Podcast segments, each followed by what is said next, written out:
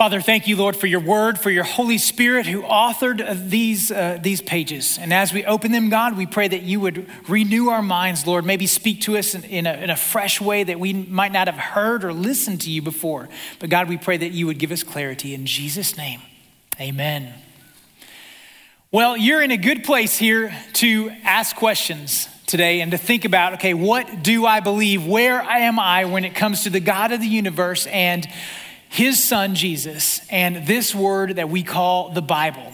Today we're starting a series, as I mentioned, called The Lies That We Believe and the Truth That Will Set Us Free. And today, specifically, we're going to be talking about the Bible in, uh, itself. And it's a good place to start because this is where we find the truth. How many times in your life do you have regrets? Anybody have regrets? If you're alive, you have regrets. It might be like, man, I look back and I wish I would have done this different as a parent.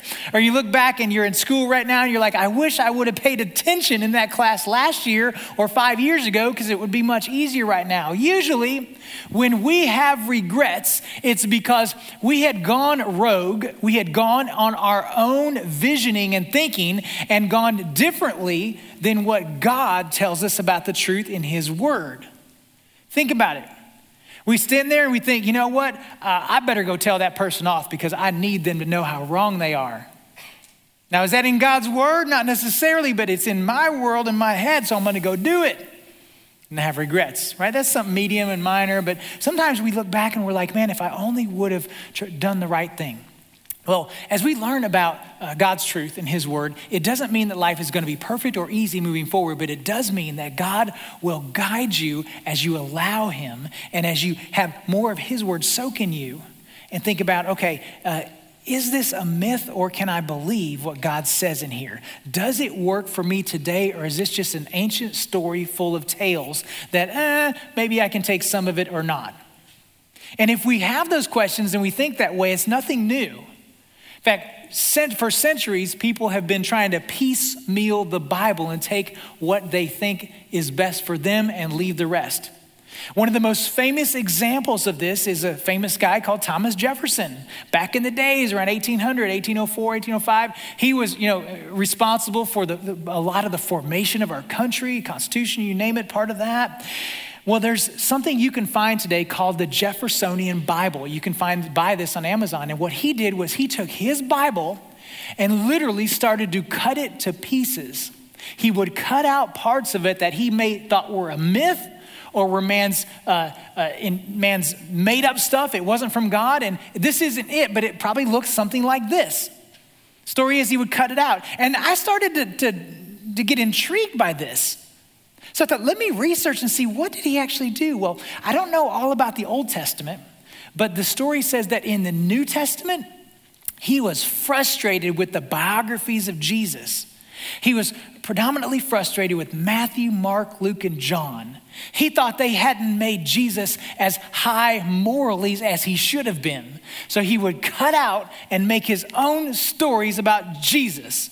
Therefore, the Jeffersonian Bible. He took out parts of scripture that didn't fit with his lifestyle. That doesn't happen today, does it? Church bodies don't do that today, do they? Christians don't do that today, do we? Well, we do. And we may not cut out our Bible, but we may act in ways that we diminish portions of it because it doesn't fit our lifestyle. And we may conjure up ideas that, well, uh, this part of the Bible is more important, or maybe that part, that was just a, a myth. And we're here today to learn that this book is not a myth, that there's not portions of it that we can do without or, or uh, minimize. It's all important. But one of the things that I'm sure you have wrestled with, if you're not wrestling with this today, is this question Does it matter if I believe the entirety of the Bible as fact? Does it? Does it matter if you look at this word and say the whole thing is fact, or there's some of it that maybe I'm wrestling with? There are people that are listening right now that are on all, all parts of the spectrum. There are some who are like, man, I believe all of it. I'm going with it. Yes. There are some you might have just flipped on the channel. This is the first time you're with us, and you're like, I don't know, but I've heard some things about the Bible. It's just very head scratching to me. And there's some, a lot of us who are in the middle. For instance, who here has never wrestled with the idea of thinking, okay, a snake was talking to this lady? Who here has never wrestled with the idea that uh, Moses put this staff down, this God's rod, and all of a sudden the water just spread until the people came all the way through it? That's. Mm. Have you ever wrestled with the idea that in Joshua the sun stood still for 24 hours almost? I mean, that's a bad sunburn for those people. He didn't have enough sunscreen for all that time. What are you doing, Joshua? Hey, Have you ever wrestled with that? You know, come on, John, three days in a whale? Mary was a virgin? Okay. Some people are real nervous right now, like, oh, that's 100% true. We're not even going to talk about that. Okay, we're human. We have questions. It is important that we take God's word and think, okay, this is not a myth. This is true. How do I deal with those parts that are really hard to swallow, that I can't physically, scientifically explain or understand? We call those miracles at times. How do I deal with that? This is a safe place for us to wrestle with that, and that's what we're going to do today. It's okay to look at God's word and say, God, I don't know about, I can't get that. But God, please help me, your Holy Spirit, help me to understand this in such a way that if I don't understand, that you can at least Increase my faith, as the disciples asked. Increase our faith, Lord, so that we can trust you even in the parts that we don't get yet. Notice I said, get yet. Because if you press into the Lord and allow Him to continue to just teach you you may not understand how the dude could live for three days in a whale, but you understand, you know, God did some crazy, miraculous things. I love it. One of my friends says, when you have a, a creator that uh, actually created all the laws of physics, all bets are off. Easy way to say it, right? But let's get a little, let's, let's, let's unpack this. Let's go a little further. Okay, so let's, let's, let's look at what Jesus had to say about this. Because Jesus was running up against people often who would question him who was the word that has become flesh. He was like the truth the word. People they would question what he said and, and what he said especially about stuff in the old testament being fulfilled in the bible. And so one day in john chapter 10 we come across jesus who is wrestling with the church leaders. And they're questioning you said you're the son of god. That's blasphemy. That's a lie. How can you say that and he starts quoting a part of Psalm 82. He says, Hey, you remember when God was, was calling these people this and that and using this term and this and that? And the, the important part for us today is he lands on this short little part that I, I've really glossed over most of my, my ministry. And I looked at it, I thought, this is important. Listen to what Jesus says. He finishes with, he says, and scripture cannot be broken. Another way to translate that, he says, and scripture cannot be torn apart or put aside. Or put aside. Think about that. Jesus was talking about the Old Testament. That was a scripture that he had. He quoted Deuteronomy often, he would quote Isaiah, he'd quote different portions of the Old Testament. And Jesus is telling them, you have to take it all. You to look at parts of it and think, well, I'm going to set that aside or I'm going to break it and take parts of it that I like. You have to take all of Scripture. And if you're with me right now and you're like, I don't know if I can get all of Scripture, I don't understand it, let me just tell you the Bible tells us that it is written so that you may believe and you may have life in, in Jesus' name. That is primary, primary. If you're hearing this today, one thing that God wants you to know more than anything is He loves you and He wants you to be in His family. And He wants you to know that His Son Jesus died on the cross for you. And through faith, you can have life, hope, you can have, have it all. The rest of this stuff is super, super important. And as you believe that and press in, God will reveal this to you. So, what we're talking about basically is that God offers the truth in the whole of Scripture. Now, we're, now Pastor John's going to talk more about that next week, talking about the truth in the whole of Scripture. Because where we, we we get a flat tire and where we get off the tracks is when we start re- thinking like this world is telling us, well, I have my truth, you have your truth, we got all these different truths, and, and if it fits me, good, let's go with it. That doesn't fly with Jesus' truth. There is the truth, and it's revealed in the whole of Scripture. So that leads me to this. If we get a section that we're like, you know, I don't know if I can swallow this part. Instead of cutting it out of our Bible and throwing it away, how about we wrestle with it?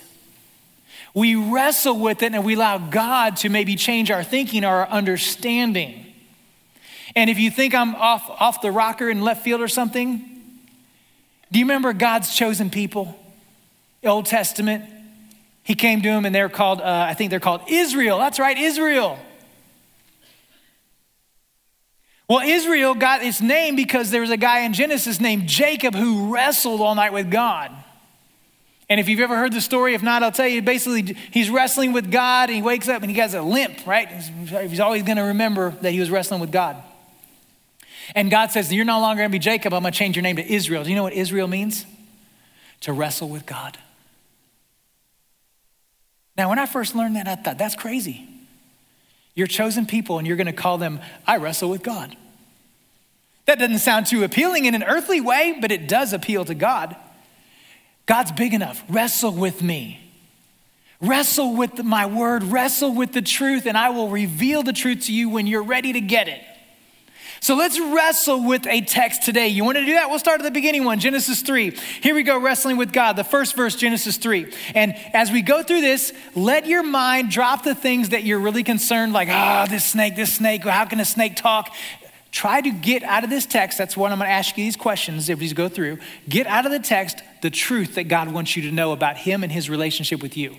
Because there's lots of truth in here, and there's things that can, can get you side get you sideways. Don't here we go.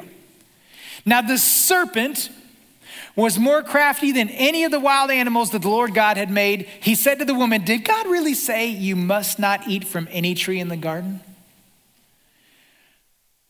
A snake is talking. That's usually where people get stuck right here, like, ah, this is a myth. I'm not reading this. This is so good. And I've never seen a snake talk. Let me tell you something. I went jogging for three miles yesterday. And I knew this was a holy appointment for me to preach this text. Three miles, I saw three snakes. And it gets worse. Two of them were dead, and the one that was alive was next to my mailbox. It's satanic. It did not talk to me, but I talked to it. I was like, get out of here. Get behind me, right? Oh, I was so mad. I started kicking it, and it was like halfway in the hole. I mean, by the way, these were little snakes, okay?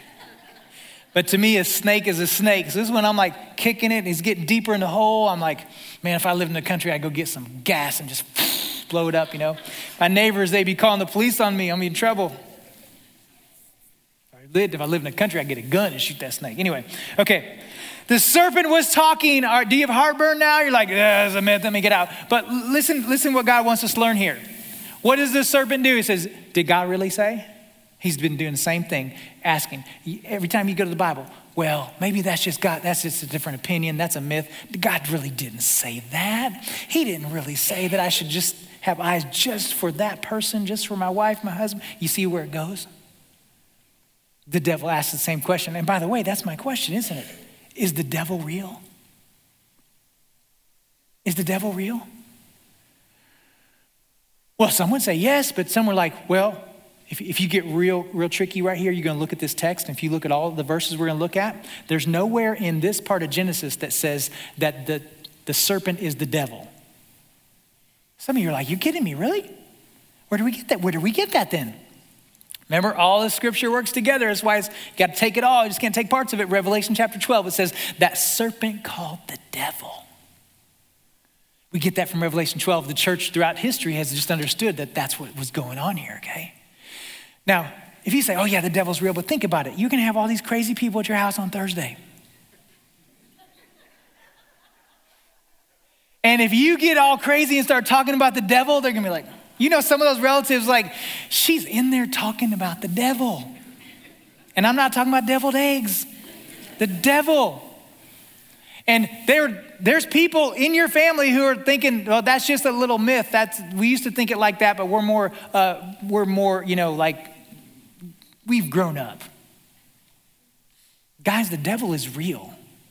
And if that's hard for you to swallow, just take the D off. And here's my next question Is evil real? Is evil real? Yeah, you, you better betcha. If you look at the 20th century, you look at all, you look what happened in the 20th century, evil exists. If you look what happened the last two years in our country and how we are so divided, you're going to say evil and the devil exist because he all he does is go to say, did God really say that? Did your, does your brother really love you? Come on now. I mean, you, you guys used to be tight, but now he's vaccinated, you're not? Oh, I don't know about you. Well, I got Moderna. Well, you got Johnson & Johnson. I got Pfizer. I'm the one that's right, right? Yeah. Yeah, I'm getting the booster. You're getting a booster shot? I'm not even touching that stuff. Think about it. the devil loves to divide. Evil is alive and well because it's, it's, it's disunity. It's a world that is, that is crumbling and he pulls us apart. Okay? So if you're struggling with the devil right now, you're like, I don't know about that. At, at least be open to realizing that this world is a mess. There is evil and, and, and something has to be done about it, and we're going to get to that. So let's follow along a little further. Verses two through five says this The woman said to the serpent, so now it gets crazier. She's talking to a snake. Okay, we may eat fruit from the trees in the garden, but God did say, You must not eat fruit from the tree that is in the middle of the garden, and you must not touch it, or you will die. You will not die, the serpent said to the woman, for God knows that when you eat from it, your eyes will be open and you will be like God, knowing good and evil. So, the question is this Does God have the best in mind for you? Do you live that way? Do you make your choices that way? You think, man, God has the best in mind. Or let's just try a little softer question does, does he know best? Does God know best? Listen to how the devil plays these questions. Listen to what he does here in this text. Let's go back. So he basically says, hey, um, the woman is, is saying, Yeah, you must, not, God said not to eat from it because you'll die. And then the devil goes, Well, you certainly won't die. Now, was he right? Kind of. Like she, she physically started dying, the body started decaying once sin entered the world, but she didn't physically die until years later. Spiritually, she was dying right then. She probably didn't know it. But think about the different ways. So the devil was kind of giving you one of them half lies, you know, and the, the, he works the way he does. He's like, come on, you can believe this? Like, you're not going to die. See, look, you ate it, you're fine. And then he even comes into, into some truth. The devil speaks truth. He says, hey, because God knows that when you eat this, all of a sudden your eyes are going to be open. You're going to see God's trying to protect you. He didn't say that part. So this is how the devil works, man. He'll take the Bible and say, "Well, come on, you can believe how uh, I, am being honest with you," but then he kind of pulls a fast one. And he gives a half truth. We talked about this before. It's bad news. But does God want what's best for you? Does He know best? Yeah, He does, and that's why He gives us His Word to guide us, even in the midst of stories. You're like, I don't know about that. Let's continue on. When the woman saw that the fruit of the tree was good, and the food was pleasing to the eye, and also desirable for gaining wisdom. She took some and ate it. Dun, dun, dun, right? And then her husband, I always say he's watching ESPN in his recliner because he's right there. She also gave some to her husband, and he was with her, and he ate it. Goes from bad to worse. And then the eyes were, both of them were open. They realized they were naked. Just pause. How do you think that happened? Like, imagine that experience. What? I mean, they were probably excited and scared and running, and they, they, they, they obviously ran into the bushes because they went to get some leaves to put up. This is nuts. Just pause right there. This is a crazy story. They have not made this for TV, and I understand why. For God knows, or no, jump down. Say they're both naked, their eyes were open, so they sewed fig leaves together and they made coverings for themselves. Man, I thought this was going to be easier. This is a hard text. But what's the truth right there? What's the truth? Something is wrong with the world and people. They realized it right then. Something is not right anymore. You will experience that this week. Like, these people are nuts. Something is wrong with the world and people. They'll think that about you. Right? We're all broken. And that's why we need Jesus. That's why we need Jesus. In fact, Paul, thousands of years later, an early missionary, wrote in the book of Romans, he goes right back to this scenario. Listen to what he says in Romans chapter 8. Starting in verse 18, he says, I can, he says, consider that our present sufferings are not worth comparing with the glory that will be revealed in us. So, all this brokenness and this messed up world, don't even compare it with the glory that's going to be revealed in us. For the creation waits in eager expectation for the children of God to be revealed. For the creation was subjected to frustration, not by its own choice, but by the will of the one who subjected it, in hope that the creation itself will be liberated from its bondage to decay and brought into the freedom and the glory of the children of God. So here you get a picture that the creation that is broken once sin entered the world, and you can see how the world is broken. It's on its tippy toes, just waiting for Jesus to finally have the consummation, the fixing of all things. Matthew 25, Revelation 20, 21, 22. Like he started on the cross, he, he, he defeated death, the devil, you name it, but there is the day that creation is groaning for, like that the Lord is going to restore all. Heaven, earth, our heavenly bodies, you name it, come together. All that's going to happen. Wow. So, while the devil wants to sow what he thought was hope, he sowed some bad seeds, right? Evil just flourished. I mean, it, and it just continues chapter after chapter after chapter in Genesis. It gets worse and worse, and God, you know, continues to give hope, give hope, give hope, and then His Son comes, and that is the hope. And that's the question where do we find hope?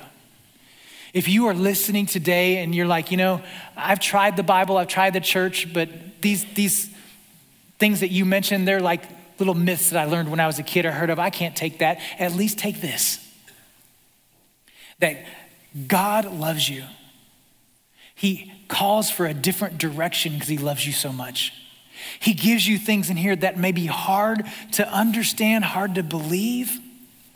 But if, you can receive it, he's going to rescue you from this broken world. He's going to give you a hope that in the end, you're going to be all right. Because, like we said earlier, the one who calls you is faithful. And he will do it. He's calling you today. He may be recalling you today. So, was that so bad? Yeah, we talked about snakes, talking snakes, people finding out things about their spouse. Whoa, all sorts of things. And yet, you can go back and say, you know what? God was teaching me in that scripture that it's not a myth. There's truth there. And come back next week. You're going to learn a lot about truth, truth, truth that God has for you and that He wants to guide you in. So, after wrestling with this portion, how do you view other parts of Scripture? You scared of it anymore? You, you question? Maybe you have questions still, and that's okay. But maybe go into it and say, okay, God, I'm going to lay this part aside. I don't get that. I trust you got this. But teach me Teach me the principles, the beauty of your love, your law, your gospel, your forgiveness, your grace, your movement forward as we wrestle. Amen.